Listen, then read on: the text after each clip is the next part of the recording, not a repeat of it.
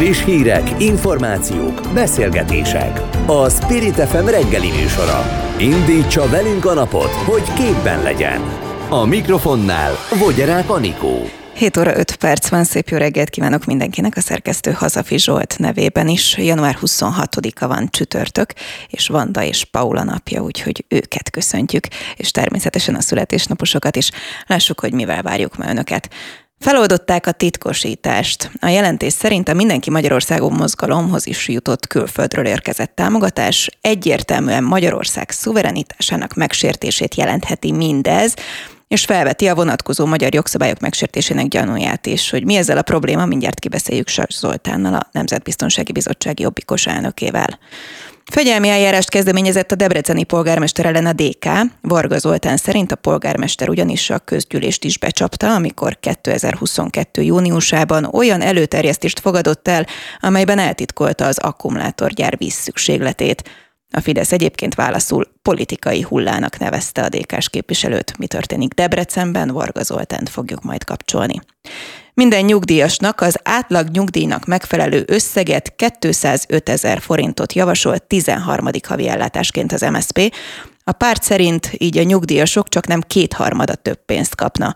A Fidesz szerint viszont pont a baloldal vette el a 13. havi nyugdíjat, vendégünk Tóth Bertalan, az MSP parlamenti frakció vezetője lesz.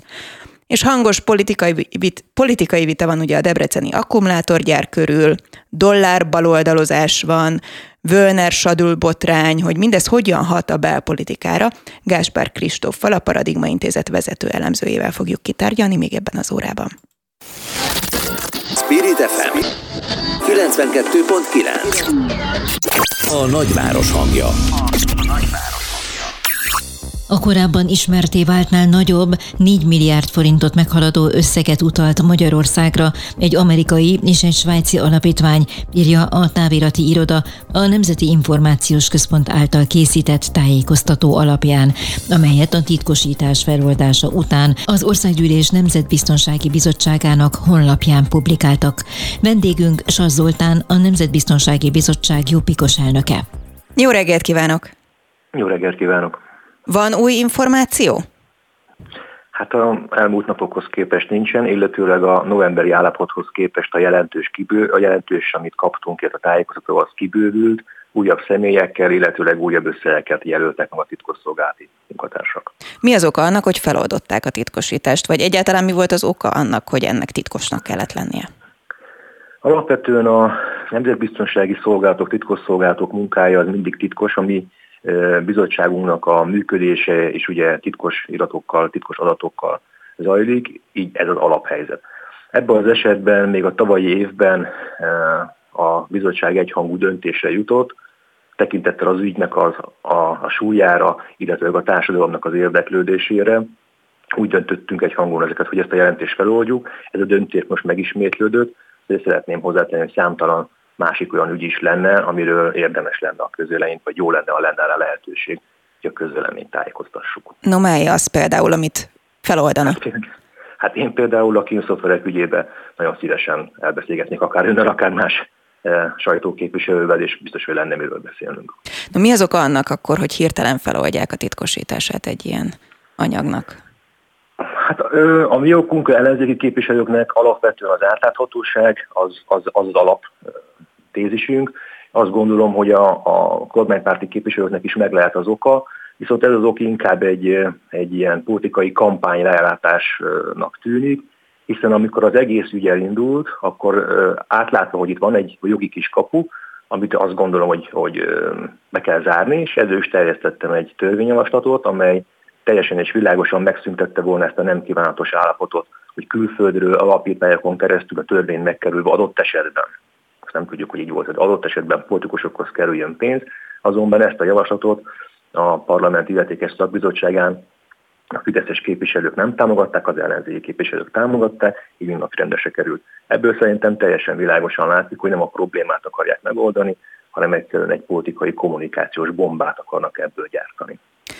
No, a Nemzeti Információs Központ szerint ez az egész ügy igazából külföldi, külföldi politikai szervezet által Magyarországra utalt támogatás a választások befolyásolását szolgálta. Így volt ez önök szerint?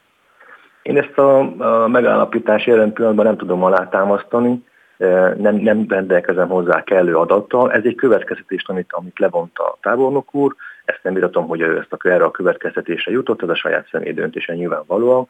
Én abban az ügybe két szálat látok, amiről talán érdemes beszélnünk, az pedig az, hogyha egy politikai közéleti szereplő külföldről, akár Egyesült Államokból, Oroszországból, Kínából, Svájcból, teljesen mindegy honnan, vagy akár olyan magyar forrásokból, amik átláthatatlanok, pénzt kap, az önmagában a nemzetbiztonsági kockázat.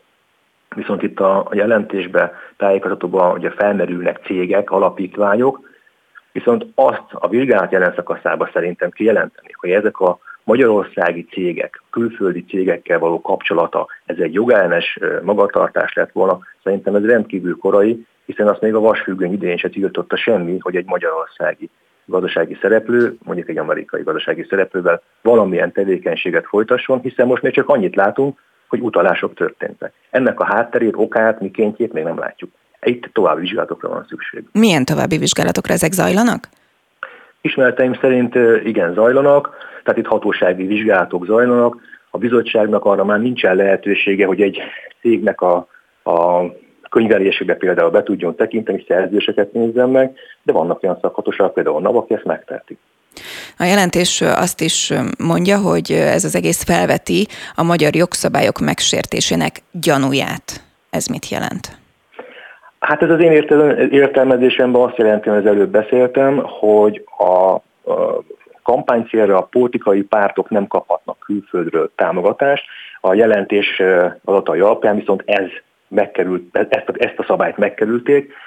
Én ezt a szabályt szerettem volna teljesen világossá tenni, de ezt sajnos a Fideszes többség nem támogatta. Tehát ez a fajta kiskapu, ez továbbra is tárva van. Hogyan lehet bezárni?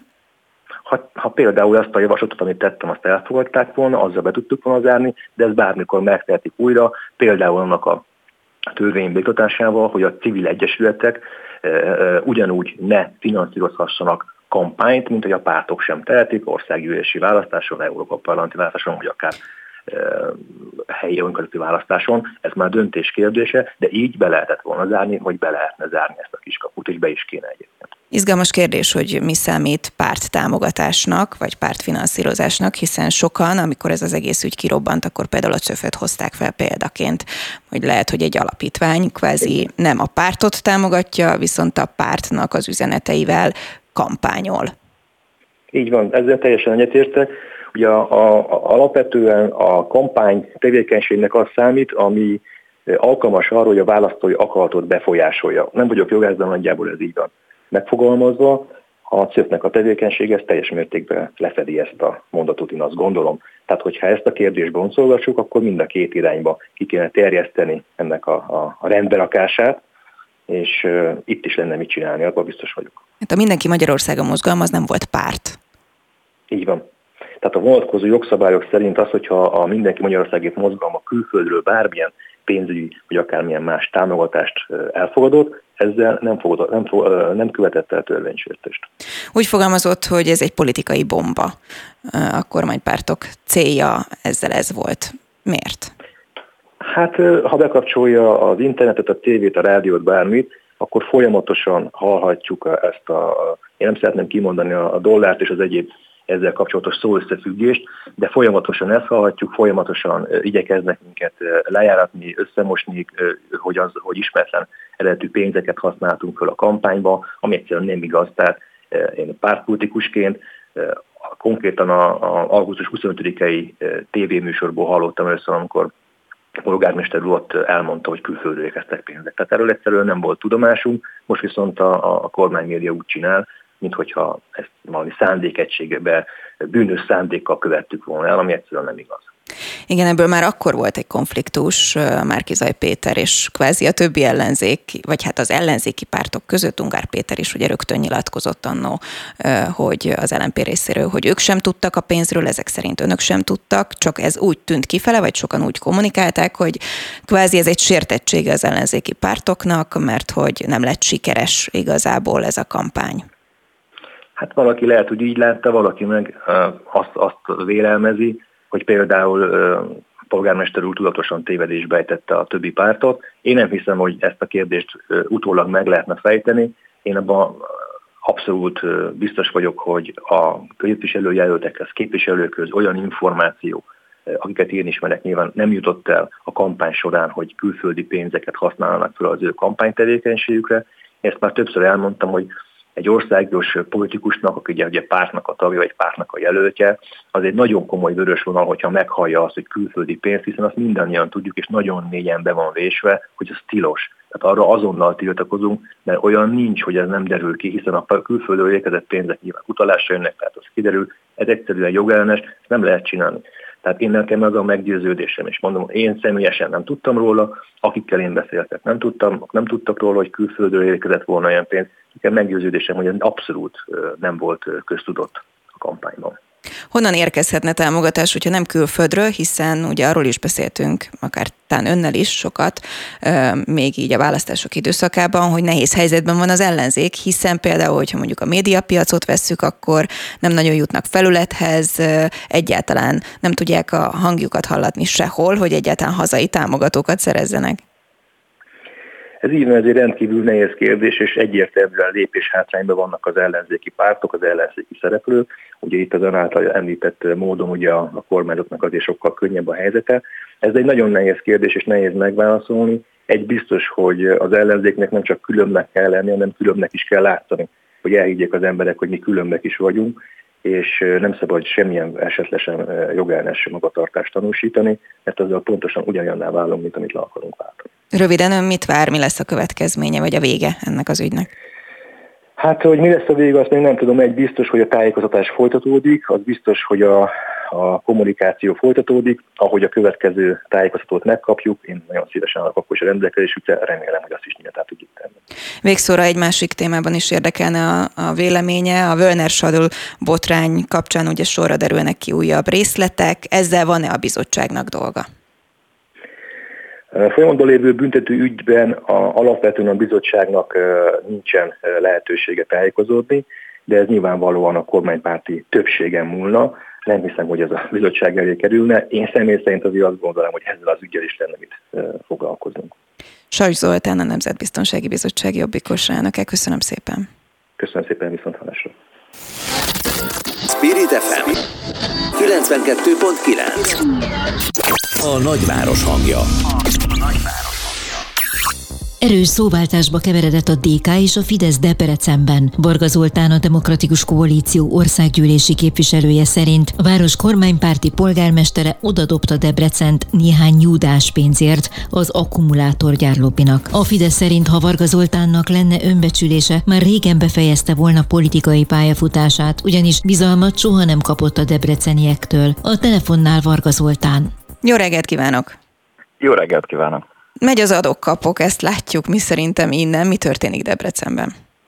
Valójában nem is az a lényeg, hogy én mit mondok, vagy a Fidesz mit mond, hanem az a lényeg, hogy mit mond 200 ezer Debrecen is. Azt hiszem, hogy 200 ezer Debreceni most pártállástól függetlenül szinte egy emberként állt föl, és mondja azt, hogy elég volt ebből, nem kérünk abból az akkumulátorgyárból, amit a polgármester a kormányzattal lemútyízva gyakorlatilag a, a debreceniek tudta és akarata ellenére is a városra akar most telepíteni. Ez ellen ágál most, én úgy látom a Fidesz frakciója és a polgármester is, de hát ez teljesen hasztalan és felesleges, hiszen nagyon nehéz lesz meggyőzni a debrecenieket, hogy erre a gyáról szükség van. De azt, hogy egy emberként állnak-e ki, azt nem tudhatjuk. Közben az LMP is, a Mi Hazánk is, meg most már a Momentum is népszavazást szeretne. Ez egy jó megoldás lenne arra, hogy kiderüljön, hogy egyébként összességében a debreceniek hogyan állnak a kérdéshez? Hát az a helyzet, hogy a, és nyilván itt most a saját véleményemet fogom mondani, én elképedve figyelem ezt a fajta tolongást, amit különböző politikai aktorok végeznek most a Debreceni akkumulátorgyár ügyében, én nem hiszem, hogy ez segítene ennek az ügynek, hiszen azt látjuk, hogy egy erős társadalmi civil önszerveződés indult meg a városba, és az ügy is maga az nem pártpolitikai, hanem közpolitikai téma. Tehát az, hogy épüljön-e Debrecenben akkumulátorgyár vagy nem, vagy egyáltalán az, hogy az akkumulátorgyár okozta környezeti terhelések, egészségügyi veszély az pártpolitikától függetlenül mindenkit érint, és mindenkit meg is érint, tehát érinti ez a DK-sokat, a jobbikosokat és a fideszeseket is, és ahhoz képest én úgy látom, hogy néhány politikai aktor talán 5 másodperces hírnévért most előre szalad ebbe az ügybe. Én azt gondolom, hogy azzal, hogy ők most ezt teszik, azzal a közpolitikai jellegét fogja elveszíteni az ügy, és átkerül abba a dimenzióba, amit a Fidesz mindig is szeretett volna, hogy ez pártpolitika, és ellenzéki pártok állnak szembe a kormánypárt, ahol ott nem erről van szó. Akkor, ha jól értem, nagyon... nem támogatja a népszavazás kérdését? Én ezt így ebben a formában nagyon veszélyesnek gondolom, hiszen még hét közepe van, de már három párt jelentette be egymástól függetlenül, és anélkül, hogy egyeztetett volna bárkivel, akár egymással, akár velünk, akár a civil szerveződésekkel, hogy népszavazást kezdeményeznek, jelentette be ezt az igényét, holott tudjuk azt nagyon jól, hogy tényleg egy erős társadalmi civil önszerveződés indult meg a városban, sőt nem csak a városban, hanem a város közeli településeken is, akik szeretnének pártpolitika mentesen ebben a kérdésben megszólalni és megnyilvánulni. Én meghagynám nekik azt a lehetőséget, hogy ebbe az ügybe nyilatkozzanak és lépjenek. Én úgy gondolom, hogy a politika és a politikus ebben az esetben egy ilyen ügynek nem kihasználója kell, hogy legyen, hanem kiszolgálója. Mi ezt szeretnénk követni. Igen, csak mondjuk, hogyha kívülről veszem, akkor pont egy népszavazás lenne az, ahol mindenki elmondhatja a véleményét, nem? Én úgy hiszem, hogy a népszavazás mint intézmény a civilek fejébe is létezik, hiszen ezeknek a civil csoportosulásoknak pontosan most szombaton lesz egy, egy Mikepercsről Debrecenbe indított vonulás, és Debrecenbe pedig egy, egy nagy gyűlése, és én úgy vélem, hogy ők is valami hasonlót akarnak bejelenteni, tehát ebben a tekintetben én megvárnám azt, hogy a civilek ebben mit lépnek. Igen, kicsit nehéz ezt most értenem, hogy a civilek mit mondanak kontra az összes polgár, aki Debrecenben lakik, mit mond. Az a probléma, hogy nem csak Debrecenre vonatkozik, vagy, vagy egyáltalán nem gondolja azt, hogy erről a kérdésről meg kell kérdezni a helyi lakosokat összességében.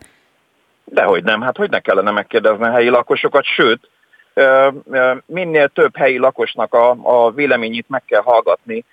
Én azt szeretném elkerülni, hogy ne a Fidesz kottája érvényesüljön, és ez ne pártpolitikai szintéren történő csata legyen, ne pártpolitikai szintéren dőljön el, hiszen akkor a Fidesz nyert ezzel az ügyel, mert nyilvánvaló módon itt most nem tudjuk, hogy, hogy ki hova szavazott, de azt tudjuk, hogy szinte egy emberként álltak fel a debreceniek és például a mikepércsiek, és mondták azt, hogy nem, nem kérünk ebből a gyárból.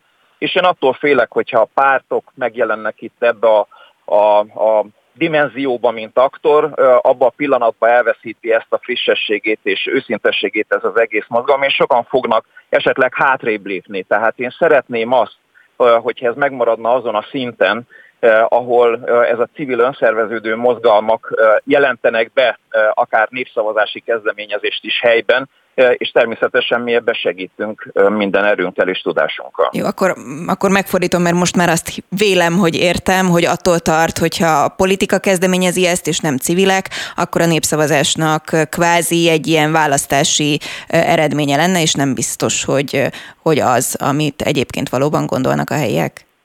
Nézze, én Debrecenben élek, tehát én látom a, ezeket a belső fórumokat, levelező rovatokat, hogy ki mit ír erről. Nagyon sokan megvannak most attól ijedve, hogy pártok szálltak be, vagy pártok aktorai szálltak be ebbe a versengésbe, és egyfajta versengésnek gondolják ezt valóban, holott ez nem erről szól. És én látom, hogy maga a polgármester is, aki ellen fegyelmi eljárást kezdeményeztünk a közgyűlés előtt, az is folyamatosan arról beszél, hogy ez pártpolitika, és hogy itt, itt valójában nem is a gyár ellen szólalunk fel, hanem, hanem itt pártok tüzelik a, a civil lakosságot, holott nem erről van szó.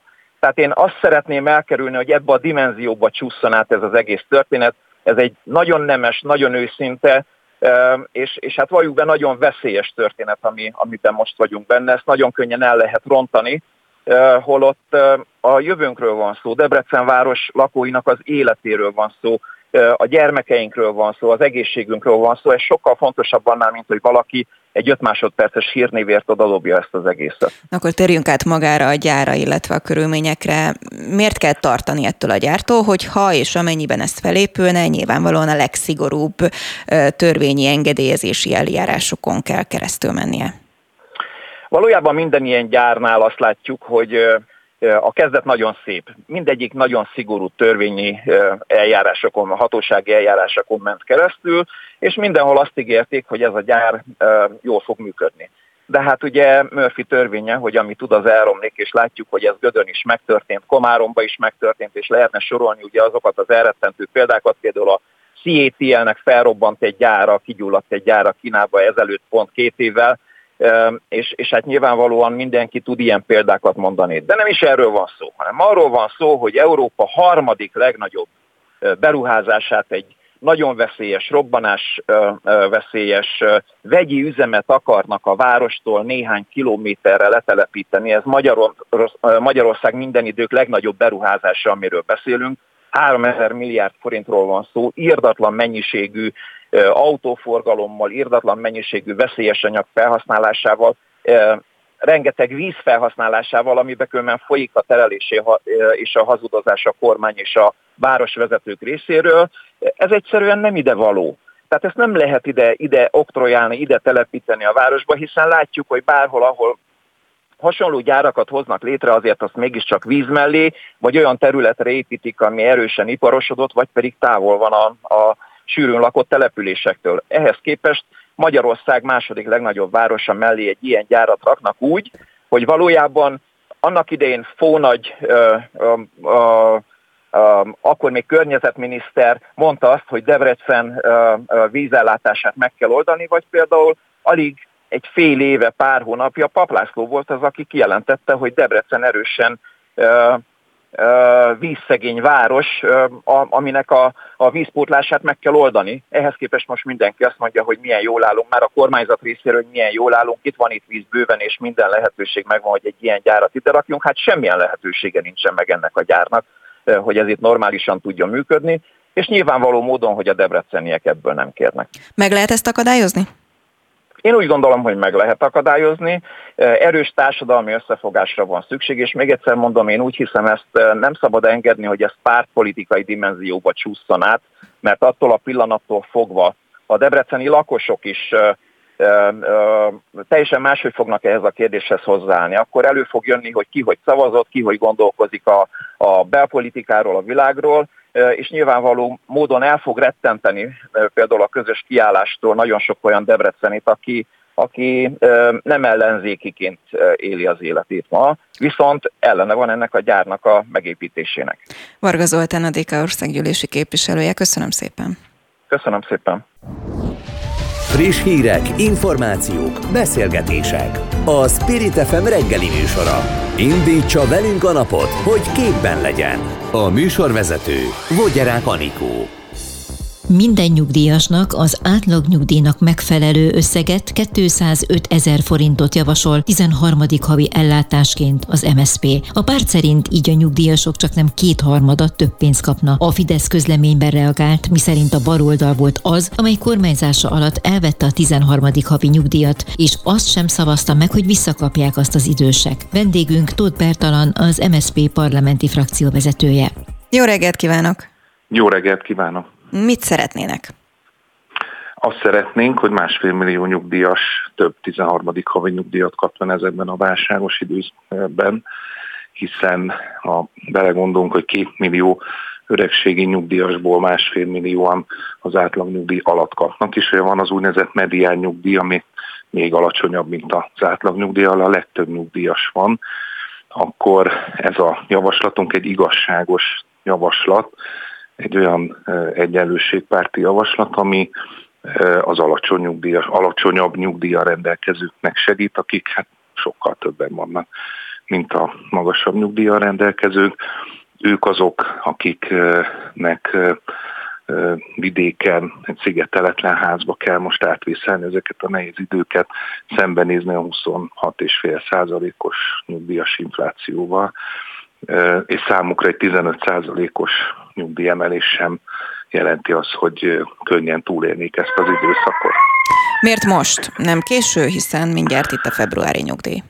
Így van, hát ezt most a, a kifizetés előtt terjesztettük be ezt a javaslatot, de ez már egy korábbi javaslatunk, még 2020-ban döntött az MSP kongresszusa az új szociáldemokrata programunkról, abban is ez szerepet. Mondok egy, egy, egy példát erre, ugye a nyugdíj amit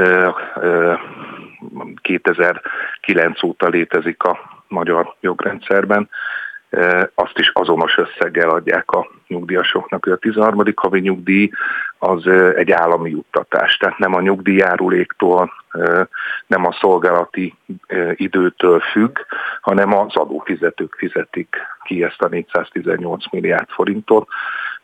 Ez egy plusz juttatás a nyugdíjasoknak.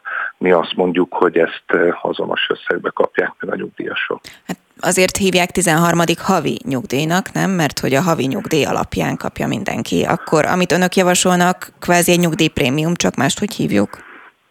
Ugye a nyugdíjprémium az a gazdasági növekedéstől függ. Ugye ez a 13. havi plusz juttatás, ez egy plusz állami segítség a nyugdíjasoknak, ami ugye a Fidesz 11 évig nem vezetett vissza. Hiába hivatkozik arról, hogy annak idején a pénzügyi válság idején ez megszüntetése kerül, 11 évig nem vezette vissza, a választások előtt ezt megtette. Mi azt mondjuk, hogy ez az állami plusz juttatás, ez járjon igazságosan, és kapják meg a nyugdíjasok a, a minden nyugdíjas az átlag nyugdíjnak megfelelő összeget. Most aki az a 360 ezer nyugdíjas, aki 100 ezer forint alatti nyugellátást kap Magyarországon. Rokkal nyugdíjasokkal együtt ők félmillióan vannak. Számukra sokkal többet jelentene, sokkal nagyobb segítséget, mint akinek esetleg az átlag nyugdíj feletti nyugdíja van. Akkor miért nem sávosítva kapják, hogy például az, akinek x ezer forint felett van a nyugdíj, ő nem kap, és akinek alacsony, ő kapjon? nézze bármilyen megoldás igazságos és egyenlőségpárti megoldás jó lett. Mi most ezt javasoltuk, szerettem volna én is, és szerettük volna felhívni a figyelmet arra, hogy dobálóznak a, a nyugdíjszámokkal, de több százezer nyugdíjasnak kell szembenézni a boltokban ugyanazokkal az árakkal. Tehát ugyanazokat a, a termékeket ugyanannyiért veszik meg a nyugdíjasok. Legyen akármennyi a nyugdíjuk. Ettől igazságos, hogy azonos összegbe kapják, mert ez a nagyon nehéz válságos helyzet mindenkit ugyanúgy egyenlően érint. Akinek magasabb a nyugdíja, ő nyilván könnyebben tudja átvészelni ezt az időszakot, akinek alacsonyabb, az nehezebben mi igazi baloldali pártként, azoknak szeretnénk több támogatást és segítséget, akik erre jobban rászorulnak. Közben ugye a Fidesz is reagált az önök felvetésére, és azt írták, hogy a baloldal volt az, amely kormányzása alatt elvette a 13. havi nyugdíjat, és azt sem szavazta meg, hogy visszakapják azt az idősek. Hát valószínűleg, ha jól emlékszem, akkor ezt a javaslatot egy olyan költségvetési törvénybe rakták bele, amiben sok más egyéb is szerepelt, például a propaganda média 100 milliárdos támogatása, vagy különböző olyan állami támogatások, amelyek egyenesen Mészáros Lőrinc zsebébe vándorolnak, ezért így egy, egy, egyben nem szoktuk ezeket megszavazni, és akkor is, amikor ez visszavezetésre került, a 13. havi nyugdíj, mi már akkor megfogalmaztuk azt a javaslatot, hogy ez járjon azonos összegbe a nyugdíjasoknak, hiszen ez szolgálna az alacsony nyugdíjak felzárkóztatását is. Ha megengedi egy más témában, még röviden érdekelne a véleménye. Ugye az adásban is foglalkoztunk mi vele, hogy a Nemzetbiztonsági Bizottság nyilvánosságra hozta az anyagot, hogy külföldről ki hogyan kapott pénzt. Mi az önök, az ön véleménye? Tudtak-e róla? Mi erről nem tudtunk. Ezek az információk, ezek számunkra is újdonsággal szolgálnak. Nyilván a erre hivatott hatóságok lefolytatják, ha szükséges a vizsgálatot, a Magyar Szocialista Párt semmiféle külföldi támogatásban nem részesült.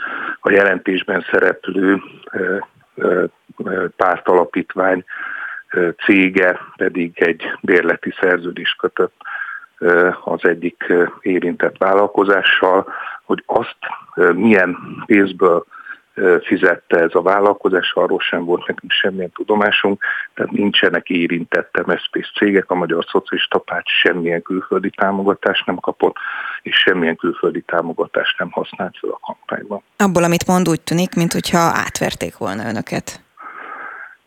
Nézd, hát nem tudjuk pontosan, hogy ezek a pénzek mire mentek el. Nyilván az újságból tájékozódunk, hogy mennyit hirdettek különböző anyagokra. Ahogy mondtam, a Magyar Szocialista Párt ebben nem érintett. Akkor nem érzi úgy, hogy át lettek verve? Megtartom magamnak a magánvéleményemet. Nem mindig odafigyeltem én is személyesen. Nagyon jó csapattal, pénzügyi jogás csapattal végeztük a, a kampány finanszírozását, minden jogszabályt mindig pontosan betartsunk. A Magyar Szocialista Párt nem is kapott az állami számvevőszéktől semmilyen bírságot. Az elmúlt években az én elnökségem alatt nagyon-nagyon odafigyeltünk, hogy minden jogszabályt betartsunk.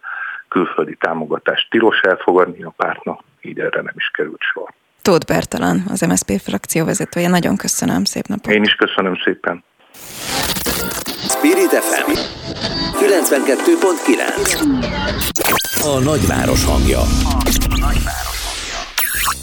Akkumulátorgyár körüli ordibálós vita, dollár baloldalozás, illetve a Sadl Völner ügy titkos hangfelvételei lepték el a médiát. Mindez miként hathat a magyar belpolitikára? A választ Gáspár Kristóftól, a Paradigma Intézet vezető elemzőjétől reméljük. Jó reggelt kívánok!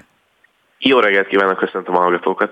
Ezek a botrányok felkavarják a belpolitikát, vagy a választóknak az érdeklődését, vagy csak ilyen hirtelen felkapott ügyek, és aztán pikpak elfelejtjük?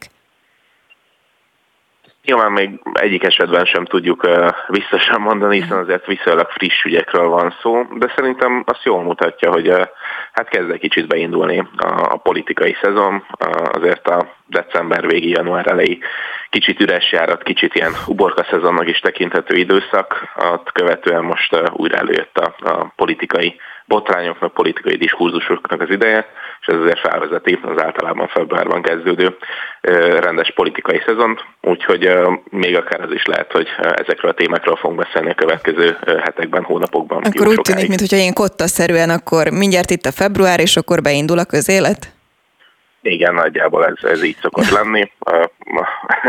Ennek van egy ilyen ciklikussága azért általában vagy, vagy, vagy a véletlenek módján, vagy pedig azért mert az embereket általában ilyenkor elkezdi jobban érdekelni a politika, és nem a családjukra, meg az ünnepekre koncentrálnak, mint december végén vagy január elején. Na akkor vegyük sorra ezt a három ügyet, ami most így a közéletet tematizálja az akkumulátorgyár botrányról szerintem mindenki hallott már, az is, aki nem debreceni.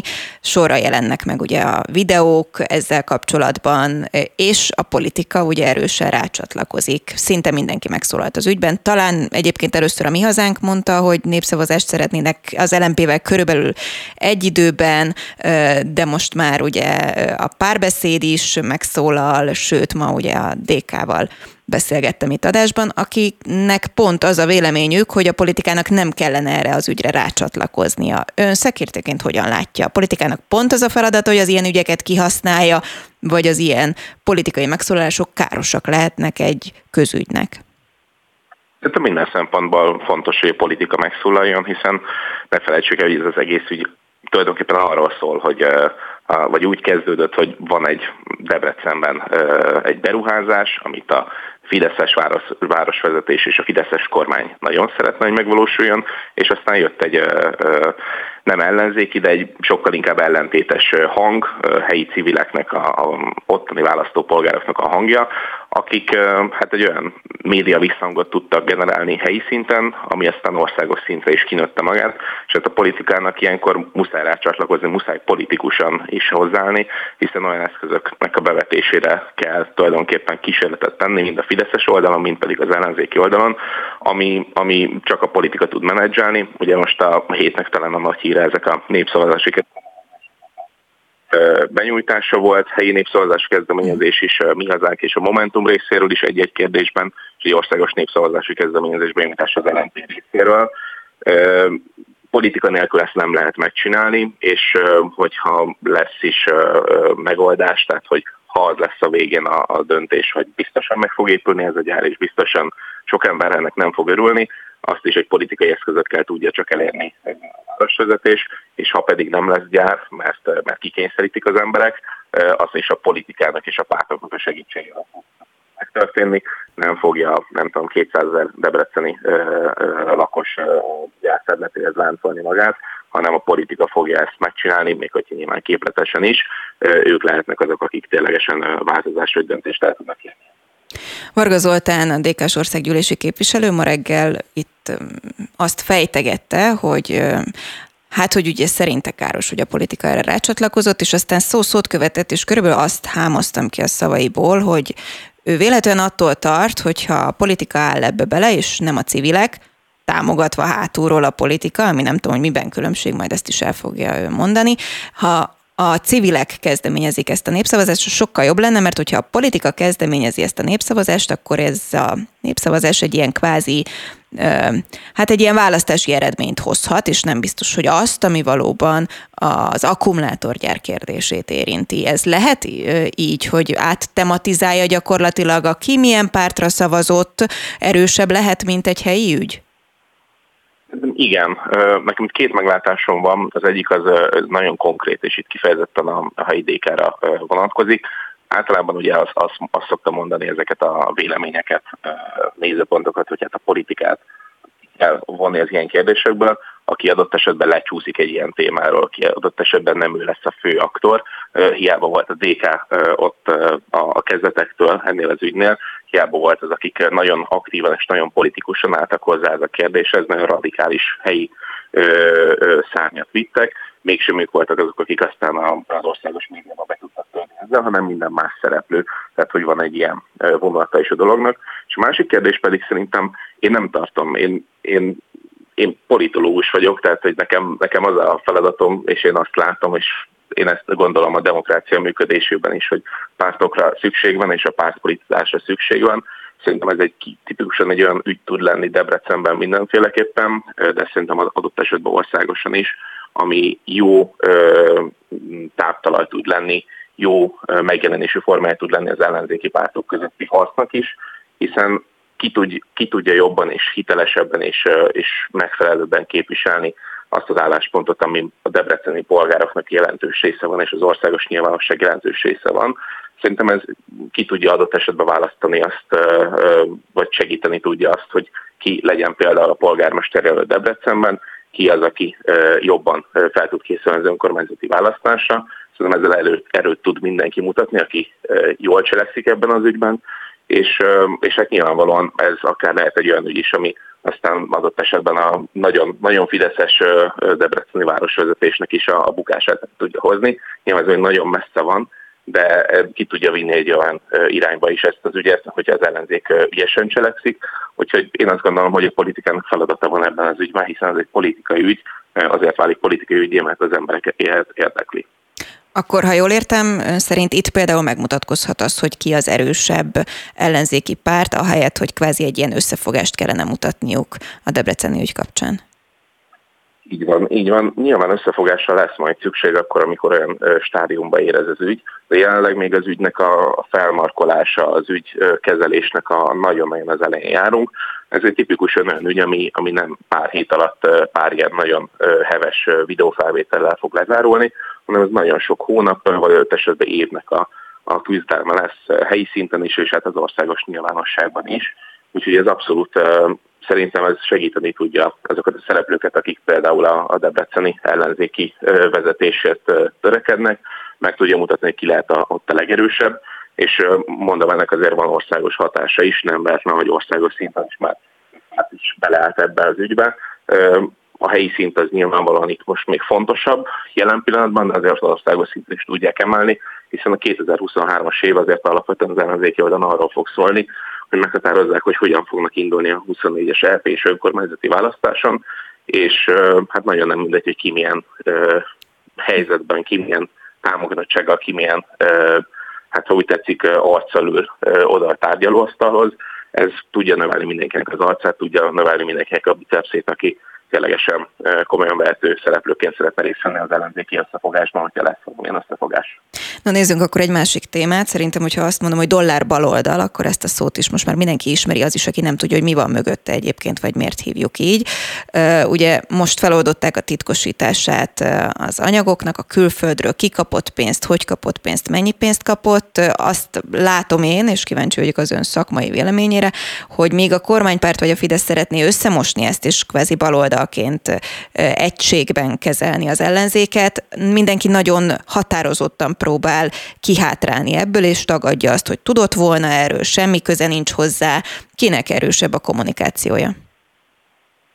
Nyilván, aki több pénzt el tud erre költeni, az többen már fog el, el fog érni, és hát azért láttuk, hogy az utóbbi nagyon sok hónapban nagyon-nagyon sok pénzt már eltölt, elköltött kommunikációra, nyilván nem a hivatalos kormányzati kommunikációra, de hát azért itt a Fidesz támogató Fideszes influencer hadseregre azért nagyon sok pénzt elköltött, hogy mindenki pontosan tudja, mit jelent az, hogy dollár baloldal.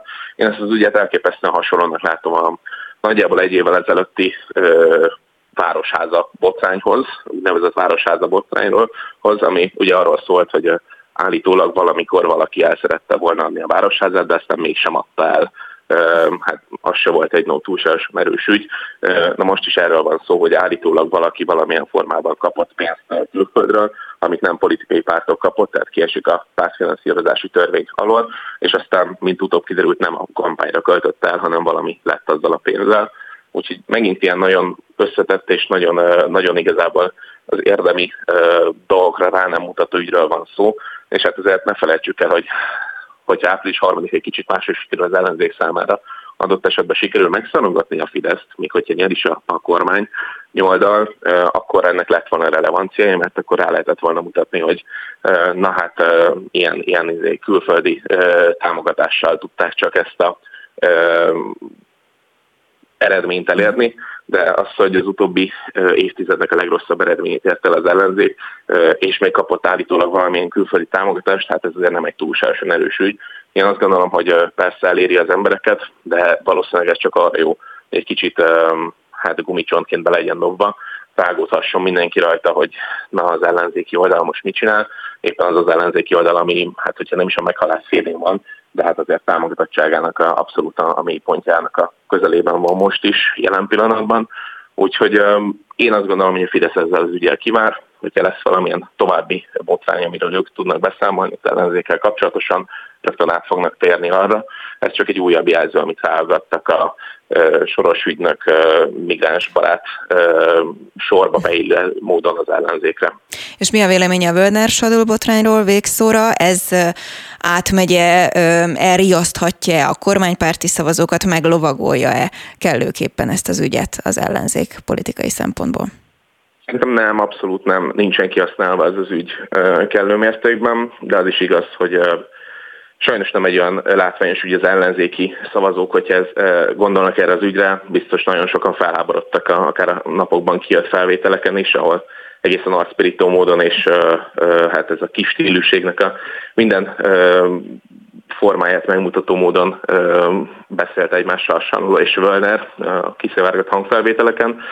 De hát ugye Völner Pál már nagyon régen történt ez a politikai értelemben, ez a, az ügynek a kirobbanása nem volt sosem egy olyan erős szereplő, és hát azért elég bonyolult elmagyarázni, hogy akkor ez miért fontos. A kormánypárti szavazó pedig egyértelműen azt tudja mondani, hogy ez egy marginális ügy, ezzel nem kell foglalkozni, ameddig nincsen ennek olyan személyi következménye, hogy nem csak annak az egy vagy két embernek, a, a, akik nem az élvonalban levő embernek van, van személyi következménye ilyen esetben. Varjú ugye nem mondott le, nem beszél erről az ügyről, továbbra is igazságügyminiszterként dolgozik, napokban is kint van Brüsszelben, és képviseli a magyar kormányt így, így igazából a Fideszes választó nem jut el. Azt mondhatja, hogy mindig feltett kézzel, hogy ez marginális ügy, őket ez nem érdekli. Úgyhogy szerintem ez inkább a politikai bulvárnak és nekünk politikát kicsit jobban figyelőknek tud izgalmas lenni, de a választópolgárok nagy tömege számára ez az ügy nem fog olyan átütő sikert elérni, ha csak nem jön valami olyan váratlan fordulat és olyan új hangfelvétel, ami mindent teljesen más keretbe rak de ezt azért, hogy eddig nem jött, akkor nem is igazán várható, főleg úgy, hogy a felvételek jelentős részét ráadásul meg is semmisítették már, ahogy, ahogy ezt hallhattuk. Gásper Kristóf, Paradigma Intézet vezető elemzője, köszönöm szépen. Köszönöm én is. Friss hírek, információk, beszélgetések. A Spirit FM reggeli műsora. Indítsa velünk a napot, hogy képben legyen. A mikrofonnál Vogyarák Anikó. 8 óra. Momentum küldöttség járt Ukrajnában. Január 20-án indultak útnak. Már másnap agregátorokat és invertereket adtak át Beregszáznak. Pár nappal később pedig Kijevben is adományokból vásárolt generátorokat nyújtottak át a városvezetésnek. A delegáció egyik tagja Tompos Márton a vonalban. 8 óra 5 perckor jó reggelt kívánok! Jó reggelt kívánok, üdvözlöm a hallgatókat! Nem először voltak kint. Nem, nem, novemberben is voltunk kint első magyar parlamenti delegációként, és akkor mindenkitől azt hallottuk, hogy a, a folyamatos orosz bombázások miatt az áramellátás akadozik, így a fűtéssel is problémák vannak, és hogyha tudunk, akkor, akkor agregátorokat vigyünk, és mi úgy döntöttük, hogy ezt megcsináljuk. Volt egy gyűjtésünk, ott kaptunk 6 millió forintot, ezt ezután is szeretnénk köszönni mindenkinek, aki segített benne, és úgy döntöttünk, hogy mi ehhez hozzárakunk még 6 millió forintot, és abból vettünk három tucatnyi agregátort, meg invertert. Mennyire elég, vagy mire elég ez az agregátor? Mit tudnak vele megoldani ottként? Hát ezt úgy érdemes elképzelni, hogy ha van egy ö, ö, kis település, ahol van egy ö, meleg, kötelezően előírt melegedő pont, akkor azt már tudja üzemeltetni egy olyan nagyobb kapacitású agregátor, amit vittünk.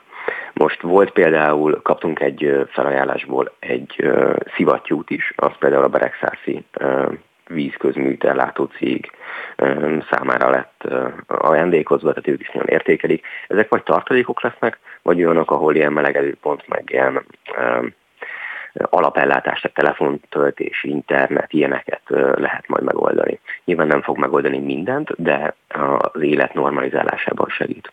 Hol jártak most pontosan? Most először Beregszászon voltunk, ott a helyi polgármesterrel találkoztunk, nekik adtuk át az első felét az anyanak, aztán mentünk Kievbe, és Kiev mellett, Kiev egyik külvárosában, Borodyinkában volt még a küldöttség.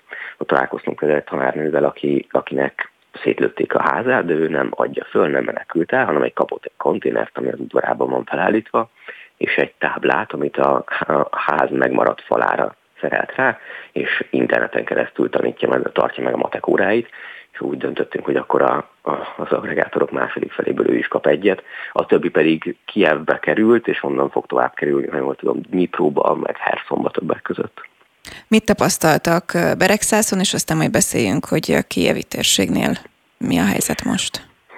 A tapasztalatunk az, hogy az emberek alkalmazkodnak, tehát hogy tudják azt, hogy egy nappal korábban kiküldi a helyi szolgáltató, hogy mikor, mikor lesz áram és mikor nem. Tehát van egy táblázatuk, fel van osztva a körzet négy kategóriára, és ilyen sávos csúsztatásban lehet látni, hogy jó, itt két órát lesz, akkor négy-öt órát nem lesz, megint két órát lesz, megint négy-öt órát nem lesz.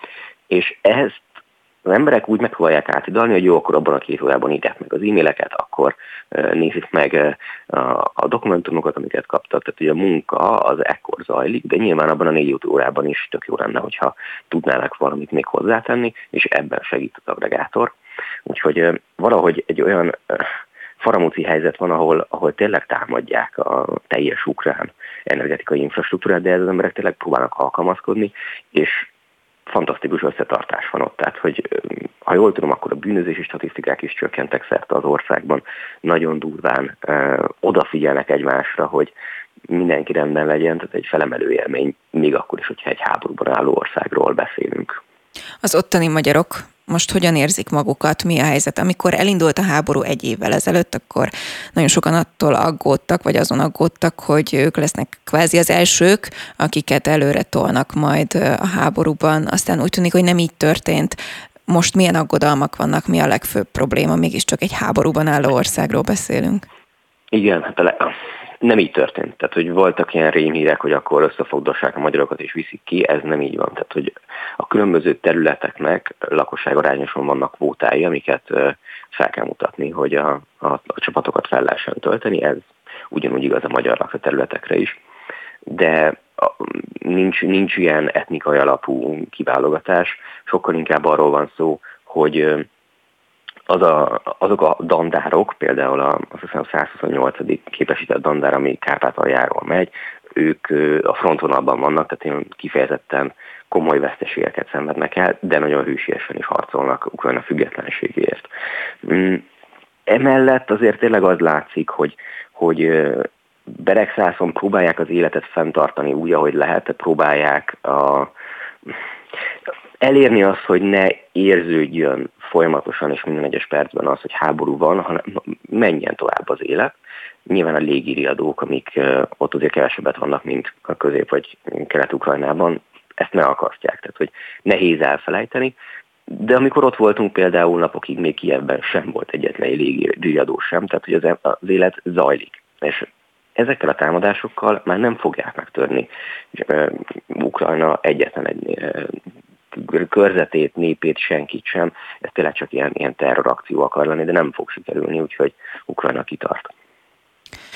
Összességében Kiev környékén ott mit tapasztaltak? Mennyivel más a helyzet, mint Beregszászon? Kiev környéke azért kifejezetten érdekes, mert ugye az egyik fő célpontja volt az orosz támadásnak, és nem abból látszik igazából, hogy jobban szét lenne lőve, nyilván több találatot kapott, több helyreállításra van szükség, de az ilyen apróságokból, mint például, hogy valaki megy a Kievi autó, Kiev felé autópályán, akkor a, egy bizonyos szakaszon a táblák például félbe vannak vágva, vagy le vannak tapasztva, hogy amikor jöttek a tankok, akkor ne, ne tudják, hogy merre kell menni, melyik úton kell menni. Vannak ilyen ellenőrző pontok, ahol tankcsapdák vannak kint, fegyveres katonák nézik meg az útleveleket, és így tovább. Tehát vannak látszódik az, hogy háborúban áll az ország, látszódik azt, hogy itt azért mindenféle véde, védelmi lépéseket kellett tenniük, de hogyha valaki Kievben van, és éppen van áram, akkor tényleg kimerem jelenteni, hogy órákig el tudja akár felejteni, vagy hogy így tud az a, a mindennapi életével foglalkozni, és aztán majd, ha légriadó, vagy be kell menni valamelyik uh, uh, légvédelmi helyre, akkor eszébe jut, de valójában az ukránok tényleg azon vannak, hogy működjön az ország, miközben keleten a csapataik meg hősies küzdelmet folytatnak. Miért tartják fontosnak, hogy Magyarországról kvázi különállóként, pártként kimenjenek, és terveznek-e újabb látogatást? Az újabb látogatást még nem tudom megmondani, de nagyon jó lenne. A, nekünk az első üzenetünk az volt novemberben, és azt hiszem ez nem változott, hogy az az Orbáni propaganda, amit a kormány képvisel, az, hogy így nem hajlandó nyíltan Ukrajna mellé állni, hogy teljesen abszurd dolgokat követel az Európai Uniós partnerektől, tehát most gondoljon bele bárki, hogy mi értelme, milyen racionális magyar érdeke van a magyar kormánynak és a magyar népnek, hogy levetessen kilenc orosz oligarchát a szankciós listáról, akinek elvileg semmi köze nincs Magyarországhoz. És ezt az ukránok nagyon jól látják. Látták azt is, amikor 18 milliárd eurós uniós hitelt magyar kormány próbált vétózni. Ezek, ezek megmaradnak, és sajnos a magyar kormányjal szembeni, illetve hát azáltal a Magyarországgal szembeni ellenérzések, azok folyamatosan növekednek magyar, az ukrán társadalomban. És amikor mi kimentünk, akkor mutattak statisztikákat, mutattak mindenféle problémákat, eseteket, és elmondtuk azt, hogy a magyar nép az nem egyenlő az Orbán kormánya, tehát van nagyon sok millió magyar, aki tudja, hogy, hogy ki az agresszor, ki, a, ki az, akit megtámadtak, és hogy Ukrajna és az ukrán nép mellett állunk. És ez volt a fő üzenet, és ezt nagyon köszönték, és most már, amikor visszamentünk, akkor már tőlünk függetlenül jutott el hozzánk egyébként, tőlünk függetlenül az ukrán népben egyre inkább elterjed ez a gondolat, és egyre inkább meg tudják különböztetni a kettőt, ami egy, szerintem egy nagyon jó diplomáciai eredmény. Végszóra tényleg egy mondatban népszavazást kezdeményeztek a Debreceni akkumulátorgyár ügyében. Ma is téma volt ez nálunk is. Például Varga Zoltán, dk országgyűlési képviselő azt mondta, hogy szerinte nem szerencsés, hogy politikai téma, felhasználják a politikai pártok ezt az akkumulátorgyárt. Mi az ön véleménye?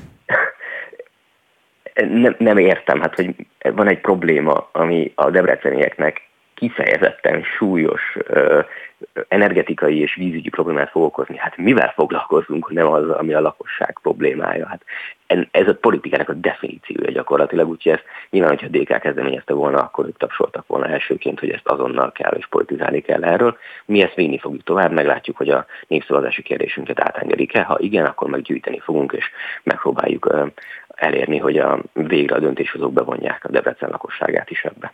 Tompos Márton, nagyon szépen köszönöm, hogy a rendelkezésünkre. Nagyon szépen köszönöm, viszontlátásra. Spirit FM 92.9 A nagyváros hangja. Elég volt a végrehajtói maffia álmok futásából. A párbeszéd követeli a Völner Sarl felvételeket vizsgáló bizottság felállítását, jelentette be Jámbor András országgyűlési képviselő. A bizottság létrehozásának esélyéről a politikust kérdezzük. Jó reggelt kívánok! Jó reggelt kívánok, üdvözlöm a hallgatókat! Mit szeretne megtudni egy ilyen bizottságtól, és van esélye erre? Hát ugye ezt a bizottságot egyébként nem először kezdeményezem, tehát ha én már az országgyűlési kampányban, amikor még csak képviselőjelölt voltam, elmondtam, hogy ha kormányra kerülnénk, és sajnos nem történt meg, akkor fel kell ejteni egy, egy ilyen bizottságot, ami egyrészt ezt az ügyet nézi végig, másrészt pedig végignézi az elmúlt 10-15-30 év végrehajtási ügyeit. Ugyanis én ugye újságíróként nagyon sok olyan helyzetbe kerültem, amikor kilakoltatásoknál voltam ott, amikor olyan történetekkel találkoztam, hogy a végrehajtói kar, hát mondjuk úgy, hogy hogyan nem a törvényesség teljes talaján állva vesz pénzeket, ingatlanokat, stb. Nyilván nem minden végrehajtó ilyen, de azért ez egy általános gyakorlat volt. Én azt szeretném elérni ezzel a bizottsággal, és nem csak a bizottsággal, tehát ez egy politikai cél, a bizottság ebben csak egy eszköz, hogy egyrészt ez az ügy, amiben most már 60-70 parlamenti képviselőnek a, az ügyeiről van szó, hogy két-három miniszter széke meginokhat, meg van a parlamenti csávó, akinek valaki pénzt ígért.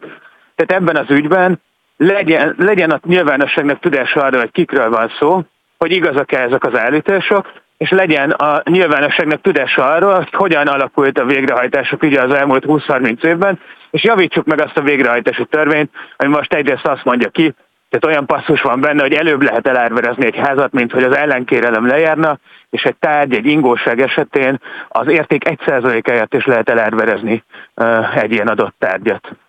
Mi kell egy parlamenti vizsgálóbizottság létrehozásához, és egyeztetnek-e más pártokkal? Hát kétfajta bizottság van, van az eseti bizottság, amit én kezdeményeztem, ehhez nem kell más párt támogatása, itt egy képviselő vagy többi is kezdeményezhet, én ezt Berki Sándor képviselőtársammal kezdeményeztem, aki Nógrád megyei képviselő, és ő ott is helyben elég sok ilyen nagyon visszás ügyet talált, a, és van ez az eseti bizottság, és van a vizsgáló bizottság, amit pedig 50 parlamenti képviselő tud kezdeményezni. Ugye a DK ilyet kezdeményezett, én ezt tegnap alá is írtam. Az eseti bizottság létrejöttéhez mire van szükség? A, az eseti bizottságról a Parlament Igazságügyi Bizottsága dönt, hogy létrejöhet-e. A, én nem vagyok ebben, tehát nem gondolom azt, hogy ez létre fog jönni. Tehát már háromszor én benyújtottam, ugye, ahogy mondtam, ezt a bizottsági javaslatot, eddig leszavazták mindig de azt gondolom, hogy ez egy olyan ügy, amit, amit, amit nyilván nem fog megoldódni fél év alatt, hiszen itt ellenérdekelt felek vannak. Például az a 60-70 parlamenti képviselőből összeg ellenérdekelt, akit Sádő vallomása szerint hát így nehéz helyzetbe tud hozni, hogyha nem rendeződik pozitívan az ügye. Ellenérdekelt ez a két-három miniszter, akikről Wöjner beszél, hogy meginokhat a, a széke, hogyha ha esetleg nem születik olyan döntés, ami a Wöjnernek jó. Ellen érdekelt az a parlamenti csávó, akiről a sádő hangfelvételekben beszélnek. Tehát, hogy itt ezt kell megmutatni, szerintem ez a feladat, hogy, hogy létezik egy, hát én nem tudok máshogy fogalmazni, mint hogy a legrosszabb ilyen olasz maffia filmek szintjén lévő uh, maffia rendszer, végrehajtói maffia rendszer, ami, ami a magyar politika legnagyobb csúcsaig ér, és egyébként abból szerzi a pénzét, hogy az egyszerű embereket kifosztja. Újabb és újabb mm, részletek, hangfelvételek látnak napvilágot. Ezek ön szerint kiverik a biztosítékot, vagy kiverhetik a biztosítékot kormánypárti szavazóknál, vagy, vagy igazából az van, amit nekem Gáspár Kristóf is mondott, a Paradigma Intézet elemzője, hogy szerinte nem lovagolja meg ezeket a témákat eléggé az ellenzék. Én, én a, sajnos valamennyire egyet tudok érteni a Paradigma Intézet elemzőjével, de hát nyilván nehéz is meglovagolni. Én a magam szempontjából, tehát a, a, amióta parlamenti képviselő vagyok, én folyamatosan foglalkozom ezzel, meg már előtte is foglalkoztam. A, Kicsit nehéz az, amikor mondjuk uh, ebben az ügyben valamit, és, és nehéz úgy meglevolni, hogy itt most mondjuk önök behívtak, de hát uh, kevéssé érdekli ez a magyar sajtót, pont abból a szempontból kiindul, vagy hát úgyis leszavazza a Fidesz a, érdekelne az, hogy mit csinál az ellenzék, csak hogyha ezt a logikát követjük, akkor nyilván érdekelni is lesz mindig, hogy mit csinál az ellenzék. Én voltam olyan kilakoltatásokon az elmúlt fél évben, ami többet sikerült is megakadályozni. Volt olyan például, ahol úgy jött a végrehajtó, hogy nem a lakásban lakók nevére volt a kilakoltatás megírva, és ha mi nem vagyunk ott, nincs ott az utcajogász, meg nincs ott az LVM, akkor teljesen törvénytelenül raktak volna utcára embereket. Ez egy komplex téma, aminek mindenfajta szállával én próbálok foglalkozni, iszonyatosan sok megkeresés jön be hozzám különböző ügyekben, és van, amiben szerencsére sikerül is pozitív eredményt elérni. Jánbor András, köszönöm, hogy a rendelkezésünkre állt. Szép napot! Köszönöm! Spirit FM 92.9 A nagyváros hangja. A nagyváros. Tudna olyanokat mondani, amelyektől egyesek széke meginogna. Egyebek mellett ezt mondta a lehallgatási felvételek alapján feleségének Völner Pál, miután kirobbant a volt igazságügyi államtitkár korrupciós botránya. Az ezzel kapcsolatos felvételt a Blik szerezte meg, amely minden nap nyilvánosságra hoz egy-egy újabb szaftos részletet. Az ügyről Gerő Tamás ügyvéddel, büntetőjogásszal beszélgetünk. Jó reggelt kívánok! Jó reggelt kívánok! Mi volt az első gondolata, amikor meghallott részletet ebből a hangfelvételből? Igazából ez, egy, ez tényleg egy politikai bulvár, ahogy mondta a, a Gáspár Kristóf, ugye hallottam a beszélgetést korábban. Érdekes krimi, én remélem, hogy ebből majd csinál valaki egy filmet is. Egy büntetőjogás számára ugye azért érdekes, mert én persze látok ilyen ügyeket, de az, azért eh, ebbe az ügybe konkrétan nem vagyok benne, és hát így, így belelátok. Azt gondolom, hogy azért ez még, mégiscsak a, a rendszerváltás eh, történetének talán az egyik legérdekesebb vagy legnagyobb korrupciós botránya, hiszen olyan e, magasrangú állami vezető érintett, a igazságügyi minisztériumnak a volt államtitkára, akihez hasonló talán csak Szabadi Béla volt, de ugye ő egy földművelésügyi államtitkár volt, és azért az igazságügyi államtitkár korrupciós ugye az még pikánsabb. Én annak idején egyébként benne voltam abba az ügybe, ami Szabadi Béla és társai ellen folytatódott, és az kilenc évig tartott, tehát 2001-ben ügyvédjelöltként kezdtem a, a szervezett bűnözés igazgatóságon a gyanúsítotti kihallgatásnál, és aztán kétszer is megjárta a fővárosi törvényszéket az ügy, és 2010-ben fejeztük be az ügyet, úgyhogy ezek az ügyek ilyen szempontból elég hosszan el szoktak tartani, és hát az idő múlás az, az általában a, a vádlottaknak nem felróható, és ezért majd a végén ennyitő körülmény lesz. Ez az ügy ahhoz képest egész gyorsan megy. No, ez gyorsan megy, igen, tehát hogy változott bármi azóta, ez nem mai ügy volt. Gyorsultak az eljárások? Igen, hát sokkal kevesebb ügy van a bíróságokon, és egy kiemelt ügy, tehát amikor letartóztatásban van egy terhet, akkor sokkal gyorsabban soron kívül kell ezeket az ügyeket intézni, és itt az első rendű vádlott, ugye a Magyar Bírósági Véra hajtói kar elnöke Sarul György még letartóztatásban van, és ezért soron kívül kell ezt az ügyet tárgyalni. Meg egyébként is egy kiemelt ügy természetesen, 22 vádlott, számos ügyvéd, úgyhogy ez egy olyan tárgyalás lesz, ami azt gondolom, amikor kitűzik majd az előkészülést, aztán a tárgyalásokat, akkor ez, ez biztos, hogy a, a fővárosi törvényszék dísztermébe lesz, és nagy érdeklődésre fog számot tartani. Ezek a hangfelvételek azon túl, hogy mondjuk sokak személy, szerint vagy szemében bicskanyitogatóak, de jogi szempontból vezethetnek valahova. Egyáltalán így az amerikai filmekből ezt szoktuk hallani, most felhasználható vagy nem. Tegye ezt helyre nekünk. Természetesen felhasználható. Én úgy tudom, hogy egyébként a, a már benyújtott vádirathoz képest ugye további két nyomozás is indult, pont a hangfelvételek miatt úgyhogy eh, ezek az ügyek, vagy ezek a lehallgatási eh, anyagok alapján akár új eh, büntetőeljárások is indulhatnak. Igazából a, a jelenlegi nyilvánosságra került felvételek azt alapozzák meg, ami, ami végül is hát a maga a vádirat. Tehát most a legutóbb még a mai legfrissebb ügy, vagy nyilvánosságra került részlet, az is egy a vádiratnak az egyik pontja, amikor a, a, a Sadul György a nyaralójával kapcsolatban intézkedett, hogy a használatba vételi engedélyt annak ellenére megkapja, hogy egyébként a nyaralója nem volt szabályosan megépítve, és akkor így sikerült az ügyintézőt és a vádottak padjára ültetni a idézőjelben. Ön szerint még újabb és újabb emberek keveredhetnek bele ebbe, vagy derülhet ki, hogy benne vannak ebben az ügyben? Dőlhet egy ilyen komolyabb dominó? Ez érdekes, nem, nem hiszek benne. Én, én azt gondolom, hogy ami, ami majd érdekes lesz a bírósági tárgyalás során, hogy nagy valószínűség szerint meghallgathatják a, a miniszterasszonyt, illetve további államtitkárokat is.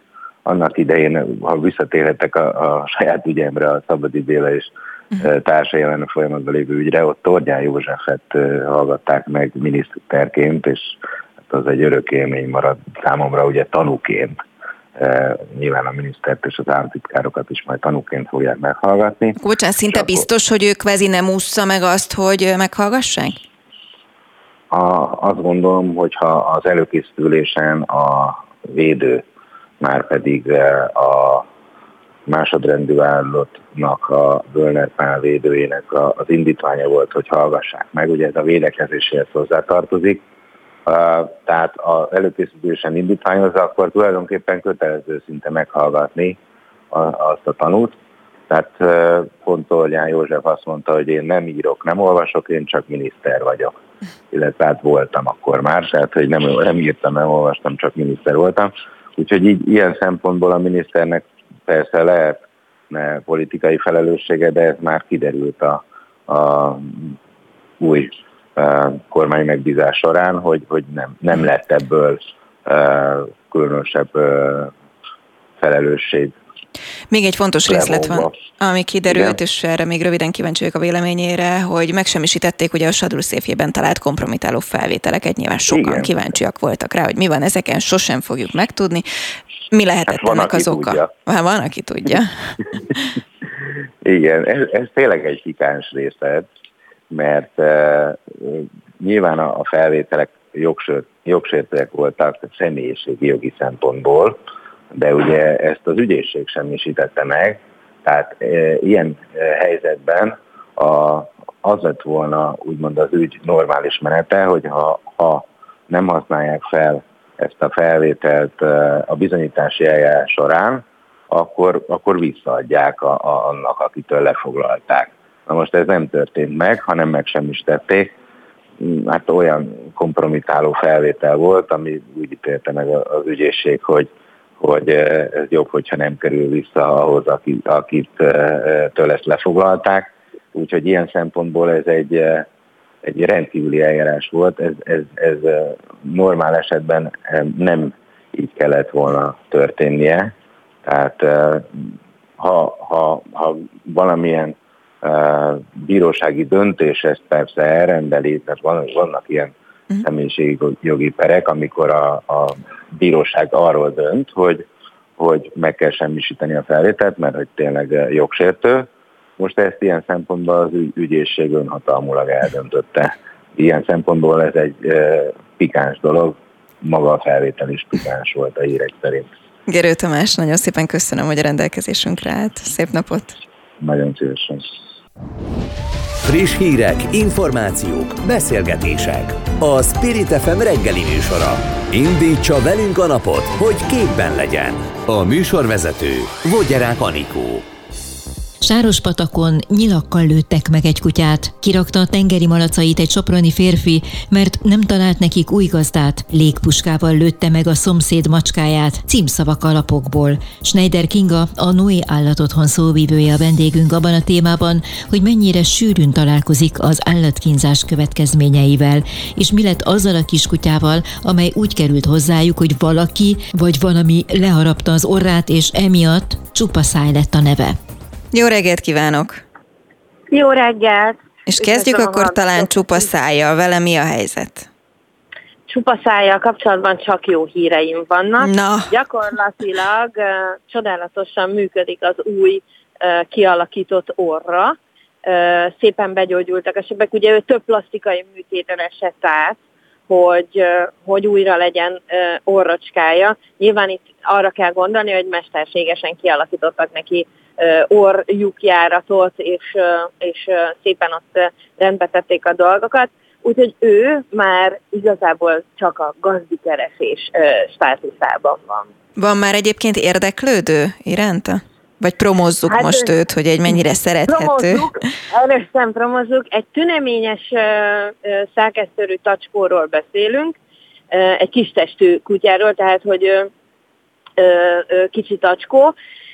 Egyetlen egy problémája van, és ezen bukott el eddig az összes gazdikeresési próbálkozásunk, hogy macskákkal egyáltalán nem jön ki, uh-huh. és idáig mindenki, aki érdeklődött iránta, mindenkinek volt cicája, de hogy annyira nem macska barát, hogy, hogy, hogy nem, nem, nem adjuk cica mellé. Kiestem a rostán. Ajaj, ajaj. De egyébként egy nagyon jó természetű, nagyon kedves, nagyon vidám, totál életigenlő, gyönyörű szép kutyus. Kell-e tartania attól a leendő gazdinak, hogy mondjuk további kezelések kellenek neki, ami nagyon drága lehet, hiszen ez is egy ilyen kvázi gátló tényező lehet a gondolatokban? Egyenlőre úgy tűnik, hogy, hogy ő már, már ezeken túl van, nem tagadom, több mint 500 ezer forintunkba került az ő műtétsorozata és hosszú kórházi kezelése, úgyhogy ha valaki szeretné esetleg utólag is támogatni az ő gyógyulását, azt nagyon hálásan megköszönjük.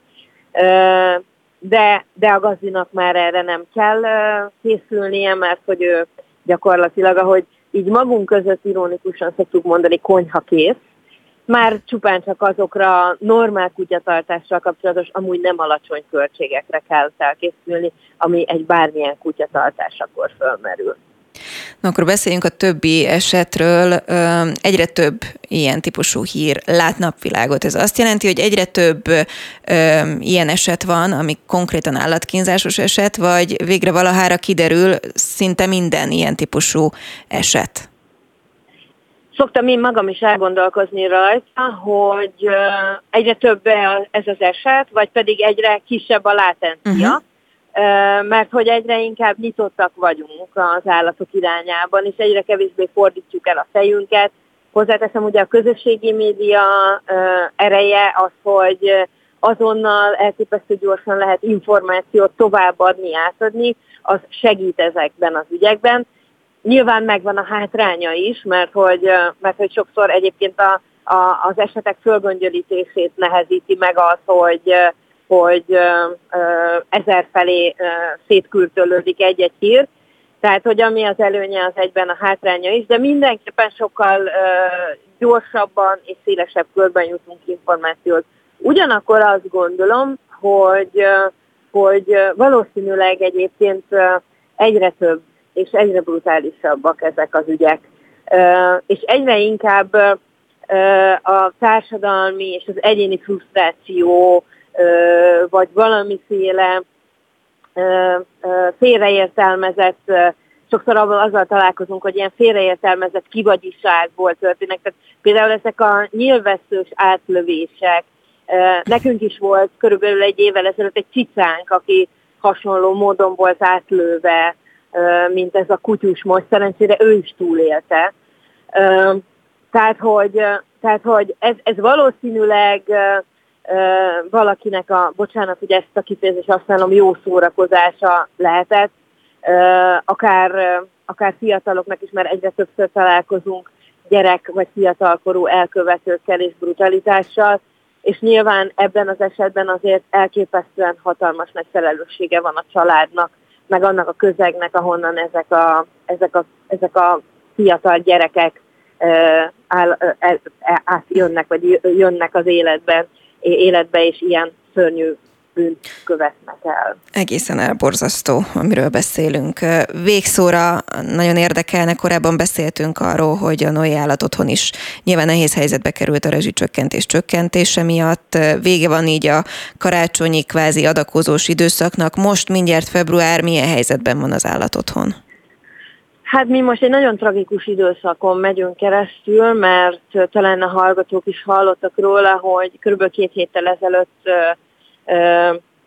felütötte a fejét nálunk a madárinfluenza, és emiatt egyrészt zárlat alatt vagyunk, részlegesen pont a mai nap tudjuk megnyitni az állatotthont, a gazdasági udvarunk még egy hónapig körülbelül zárlat alatt van, nagyon sok szárnyasunk meghalt a betegségben, akik pedig a első napokban nem haltak meg a betegségben, őket minden utanizálták, úgyhogy egy borzasztó veszteségben vagyunk, amit, amit minden szempontból nagyon-nagyon nehéz földolgoznunk jelenleg. Nyilván ez azért kihatással van arra is, hogy az átkapuk mögött nem tudunk, meg lelkileg sem, fizikailag sem tudtunk például olyan aktív adománygyűjtési kampányokat most lefolytatni, és még nagyjából egy hónapig ez, ez biztos, hogy hasonló módon lesz.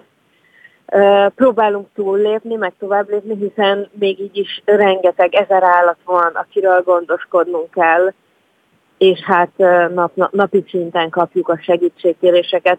Ma még alig indult el a nap, de már az inboxomba 5-6 súlyosan sérült, bántalmazott állatnak kérnek az ország minden területéről segítséget.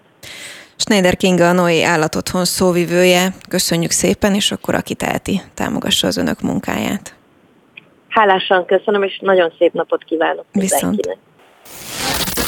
Spirit FM 92.9 A nagyváros hangja. A kutatások szerint akár egy 9-11 éves gyerek is találkozhat pornóval az interneten, a középiskolások között pedig már szinte alig van olyan, aki ne látott volna pornográf tartalmat. Ennek hatásáról kérdezzük Polányi Viktória tanácsadó szakpszichológust. Jó reggelt kívánok! Jó reggelt kívánok! Meglepő egy ilyen hír egy szakpszichológus számára? Alapvetően sem szakpszichológusként, sem szülőként nem a meglepettség. Az az érzelem, amit elsősorban említenék, inkább inkább a, a elgondolkodtató ez az adat, és annak fényében elgondolkodtató, hogy az okos eszközöket, internetes eszközöket minden gyerek használja, tulajdonképpen mi szülők adjuk a, a kezükbe, meg mi felnőttek tanítjuk, vagy mutatjuk példaként ezeknek a használati kultúráját, mégis ezek azok a csatornák, amiken bekúsznak ezek a tartalmak a gyerekek életébe. Szerintem azon érdemes gondolkodni ennek kapcsán, hogy hogyan lehet felnőttként úgy jelen lenni, hogy amikor a gyerek belefut egy ilyen tartalomba, akkor legyen hozzá olyan eszköztára, amivel, amivel akár elkapcsol, akár, akár tudja interpretálni, akár kérdéseket tud feltenni, és, és tud valamit kezdeni vele. No igen, ez, hát ez egy külön érdekes kérdés. Nem tudom, hogy ez technikai vagy pszichológiai kérdés, hogy eljussunk Is. oda. Na, akkor nézzük a pszichológiai részét, mert nyilván a technikai. Annak vagyok a szakértője, így. Igen. Szóval, ha a gyermek szembesül egy ilyen tartalommal, akkor azt gondolnám, hogy A. elszégyeli magát, B. nézi, mert izgalmas, C. hallott már erről a társaitól, nem biztos, hogy megosztja a szülővel. Épp tegnap beszélgettem e, e, erről a témáról a saját e, különbejárható kamaszommal, és arra jutottunk, hogy, hogy az a nehéz ezekben a tartalmakban, hogy régen is, a régi idők gyerekei is úgy tájékozódtak a szexualitásról, hogy valahogy valamiféle felnőtt interakciónak lettek a tanúi, csak ezek valós felnőtt interakciók voltak, tehát meglesték azt, hogy a felnőttek esetleg intimitásban vannak, vagy az is előfordult, hogy, hogy véletlenül rányítottak a szüleikre.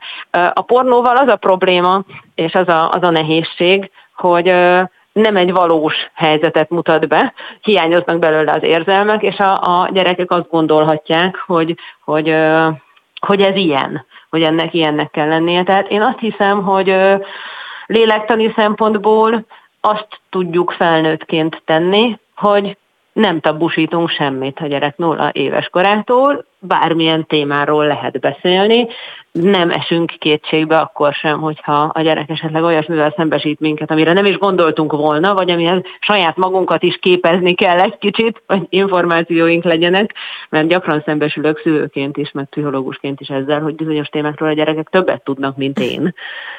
És tehát, hogyha ez a diskurzus zajlik így, évek hosszat, akkor, hogyha tíz évesen belefut a gyermek egy ilyen tartalomba, akkor tudni fog kérdezni. Vagy tudni fogja jelezni, hogy fú, láttam egy olyat az interneten, tök gusztustalan volt, nem is tudom, hogy miről volt igazából szó benne. És akkor el tud indulni egy beszélgetés. Sokan azt mondják, hogy igazából azért lehetnek károsak ezek a tartalmak, mert hogy ha a gyermek ezekkel szembesül, akkor így úgy szocializálódik, hogy ez így normális, ez így természetes, és kevésbé érvényesül majd a párkapcsolataiban később az érzelmi oldal. Ez így van? Nagyon-nagyon kevés gyerek él olyan családban, ahol megfelelő párkapcsolati mintát lát édesanyja és édesapa között sem kommunikációs, sem intimitás, sem egy csomó minden szempontból azok a gyerekek, akiknek nincs egy alapvető jó mintájuk arról, hogy hogyan kell ezeket a dolgokat kezelni, és itt az intimitásról is beszélek, mert attól, hogy a gyerek nem részese a szülők hálószobai életének, attól még látja, hogy megölelik egymást, hogy, hogy egymáshoz érnek, hogy puszit adnak, hogy tehát látja ezeket az apró gesztusokat, és kialakul benne egy gondolatsor, egy gondolatkör, egy érzésvilág arról, hogy, hogy hogyan működtetünk fizikai szempontból is egy felnőtt kapcsolatot. Ha erről nincsen jó minta, mert mondjuk a szülők között nincs intimitás, vagy esetleg agresszió van, vagy közöny van, vagy egy csomó verzió elképzelhető, akkor nincs a gyereknek erre mintája, és ekkor tud rossz helyre bekerülni az interneten, vagy a, mindenféle videós tartalomban látott példa. Tehát én azt gondolom, hogy olyan gyerek, aki lát egészséges intimitást maga körül, sokkal nehezebben esik a pornó csapdájába, és itt a, a modellkövetős csapdára gondolok, annál, aki, akinek nincs ilyen mint az életében. Mikortól kell elkezdeni ezekről a tartalmakról beszélgetni a gyermekkel? Mint az éles, élet összes dolgáról erről is azt gondolom, hogy, hogy onnantól, ahonnan, ahonnantól először, először, tehát hogy az első pillanattól Nyilván, hogyha látunk egy olyan plakátot a három éves nőre, megkérdezi, hogy a néni miért nincsen ruha, akkor, akkor lehet arról beszélgetni, hogy azért, mert, mert van, aki ezt, van, aki ezt vonzónak találja, meg hogy, meg hogy alapvetően, alapvetően, amikor az emberek szerelmesek egymásba, akkor, akkor nagyon élvezik azt, hogy, hogy a másik ember intim közelségében lehetnek, és, és hogy össze lehet bújni, akár úgy is, hogy nincsen rajtuk ruha. És akkor így tovább, tehát most ez egy, ez egy példa volt, de így tovább felgöngyölítve a dolgot, nagyon szépen fel lehet azt építeni, hogy a gyerek képben legyen az adott életkorra azzal, hogy mi miért van, hogy minek mi az oka, hogy egy ilyen tartalom mit közvetít, mit nem közvetít, mit szeretnék látni belőle, mi az, amire abszolút nincsen szükségem, kinek szól ez, mire tudom használni, milyen akár pozitív szerepe tud lenni emberek életében, mi az, ami, ami veszélye de hát ehhez nagyon sokat kell beszélgetni a gyerekekkel, és arcpirulás nélkül kell nagyon sokat beszélgetni velük. Polányi egy, 7 éves fiam, nekem egy 7 éves fiam, meg egy 14 éves lányom van. Én azt látom, hogy velük ez működik, tehát lehet ezt ügyesen vinni. Bocsi. Hát az enyém kettő fél, úgyhogy majd igyekszem elkezdeni. Polányi Viktória, nagyon szépen köszönjük. Szép napot. Nagyon szívesen, szép napot önöknek is. Böngésző. Mivel foglalkoznak a vezető internetes portálok? Hogyan találnak egyes híreket? Mire kattintanak a legtöbben? Böngésző. A Spirit FM reggeli műsorának online lapszemléje. Címlapsztorik, értekezések, izgalmas információk. Böngésző. Hazafi Zsolt szerkesztővel. Köszönöm. Szép jó reggel, Tanikó. De rég ültünk így itt igen, együtt, igen, ugye? Igen. Úgyhogy alig várom, hogy ugye hoztál három hírt, aminek igen, megtévesztő igen. a címe. Ez a mi kis rituálénk. Nem feltétlenül megtévesztő a címe, hanem én szoktam egy kicsit megtévesztő módon felkonferálni no. neked, hogy válasszál, de no. általában el szoktad uh, találni. A Blikbe találtam egy olyan hírt, amely teljesen más megvilágításba helyezi az 5 kilót, mint amit általában az ember gondolna, vagy amikor a gyermekeimmel tanulok, és akkor az 5 kiló az mit jelent. A nap hírében van egy olyan hír, amely arról szól, hogy újabb csapás értéged, mert ugye úgy vagy az autósokat újabb csapás érheti, és én úgy tudom, hogy te autós Igen. vagy, tehát, és van egy az atv.hu egy olyan ö, ö, hír, amely mezőgazdászokkal foglalkozik, és újra arra ébresztett engem rá, hogy egy nagyon komplex világban élünk, és továbbra is nagyon irigylem azokat az embereket, akik mindig csípőből, mindenről tutira meg tudják mondani azt, hogy na, azt hogy kell értelmezni, mert egy olyan cikkkel indít az atv.hu, amely engem arra inspirál, arra motivál, hogy még óvatosabb legyek a tekintetbe, hogy miről mondok itt csípőből csetítésre vélemény. No, kezdjük ez utóbbival.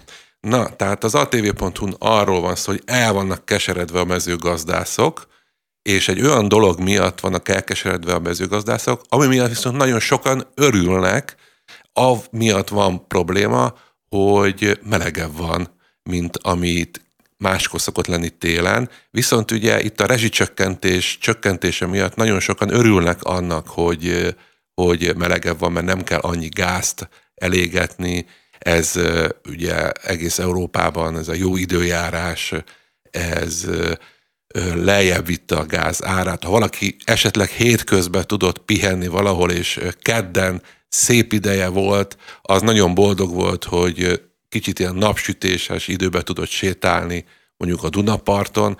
Vagy de, Esztergomban, ugye véletlenül Esztergomban. sem érzem célzásnak, igen. De viszont a mezőgazdászoknak ez nem jó. Ugyanígy van egy másik történet, ugye, hogy nyáron az volt a probléma, hogy keveset esett az eső, most viszont nagyon-nagyon sokat esett az eső, nagyon csapadékos időjárás volt. Na ez a kettő, ez a mezőgazdászoknak azért okozott problémát, mert a nagyon-nagyon sok föld tele van magas belvízzel, nem tudnak rámenni ezekkel a nehéz traktorokkal. Másrészt megindult némely növénynél a, ez a rügyezés, vagy hát nem vagyok annyira erős biológiából, mert egy ilyen műszaki végzettsége van, és nálunk nagyon a biológiai oktatás igen, az a első... és utána el fog fagyni, hogyha jön egy igen, hideg, igen, és igen, igen, igen, és izgulnak, izgulnak. Tehát, hogy ez egy ilyen komplexitásra ébresztett engem rá, hogy komplexen lássam a világot. No, akkor nézzük az újabb csapást, tippelek benzináremelés megint. Na a hát. dízel benzin, a naphíre.hu-n kiderül, hogy a dízel nagyon-nagyon megy fel, simán 700 forint fölött lehet, és azért ez most már egy, egy olyan állami, ár, ami esetleg Olaszországban is ö, szokott lenni, ami ugye egy ilyen magyar turistáskodónak mindig a legdrágább az olasz autópályákon a benzin vagy az üzemanyag tankolása, tehát hogy azért ez egy csapás tud lenni annak, aki esetleg sokat akar utazni. Na és akkor a Blick 5 kiló, én nem tudok másra gondolni, találni. mint pénzre, és miután ők tematizálják igazából a wellness shuttle botrányt, ugye minden nap szivárogtatnak, vagy hát nem szivárogtatnak, hanem nyilvánosságra hoznak egy-egy hangfelvételt, úgy sejtem, hogy ezzel lehet összefüggésben. Igen, igen, döbbenetes a, a végrehajtói kamara elnöke építkezett Balatonparton, és ugye mindenhol van egy ilyen beépítési arány, hogy egy telket hány százalékba lehet beépíteni. Nyilván ennek nagyon fontos szerepe van, mert attól függ, hogy mennyire tűnik tágasnak egy-egy utca, mennyire tűnik zöldnek egy-egy utca, tehát hogy nem mindegy, hogyha egy utcába egy telket százszerzelékba mm-hmm. beépítenek, az elég ronda tud lenni, és itt az arányok nem teljesen sikerültek, tehát nagyot mert álmodni a Sadül úrnak a tervezője, és az engedélyeztetésnél ott megakadt egy szakértőn, és több körön így mentek a beszélgetések, és hát nagyon érdekesen mondta Sadula egy embernek, hogy amikor találkozik ezzel a B úrral, vagy bácsival, aki ezt intézi, akkor amikor megy vele ebédelni, leülni, akkor vigyen 5 kilót, mert drága lesz a, ez a kódnyelv volt, drága lesz az a, az, az étterem. Tehát, hogy, uh-huh. de nyilván itt arról volt szó, hogy vélhetően kenőpénzről volt szó, de azt is elmondta, hogy ha az 5 kiló nem elég, akkor akár egy millióig is el lehet menni. Amúgy eléggé szórakoztató ez a egész héten zajló. Hát, hogy Gerő Tamás mondta, politikai bulvár, nem? Vagy tehát, hogy így ilyen izgalmas krimi ez az egész? Vagy? Én azt mondanám, hogy igen, tényleg egy bulvár, de azért engem sokkol az, hogy az ez a végrehajtói kamara elnöke volt, meg egy ö, igazságügyi államtitkár, aki abban a pozíciójában miniszter helyettes is volt, és olyan beszélgetések zajlanak, amelyek hát azért nagyon megrázóak. Különösen az sokkolt engem, amikor lebuknak és elvitték az egyik féltől a porsit, akkor a felesége elkezdett panaszkodni, ezek aljasok, ezek szemetek, ezek ki akarnak téged készíteni, meg ahogy beszélnek így egymással, hogy ki milyen morálisan, milyen állapotban van, olyan beszélgetések, amik alapján az a gyanú, hogy hát az ő moráljuk se volt igazán magas, mert hát ide-oda mindent igyekeztek elintézni inkorrekt módon. A gyanú szerint. Hát sokaknál verik ki a biztosítékot, meglátjuk, hogy hova vezet ez az egész. Egyébként friss hír, majd holnapi témának esetleg javaslom, az atv.hu szemlézte a Metropolt, hogy pénzért árulhatják az iskolai helyeket egy budapesti elit gimnáziumban, ami ugye különösen izgalmas most, hogy azt hiszem sok ismerősöm izgul a ponthatárok miatt a középiskolai felvételi ponthatárok. Igen, és azért nagyon jó, nevű, nagyon jó nevű belvárosi gimnáziumról van, de hát itt pont 5 kiló ér egyébként. Ott is 5 kiló? 5 kilóért lehet venni egy helyet, fenntartanak néhány helyet azoknak, akiknek az írásbeléje nem sikerült annyira, úgyhogy ez vagy jó hír azoknak, akik ide szeretnének bekerülni, vagy rossz azoknak, akik így kerültek be. Nos, ebbe ezt majd kitárgyaljuk. Hazafi Zsolt szerkesztő nevében nagyon szépen köszönöm, hogy velünk tartottak. Holnap ugyanígy várjuk Önöket. Kátai Kristóf kollégám nevében is köszönöm a figyelmet, legyen szép napjuk, viszont hallásra.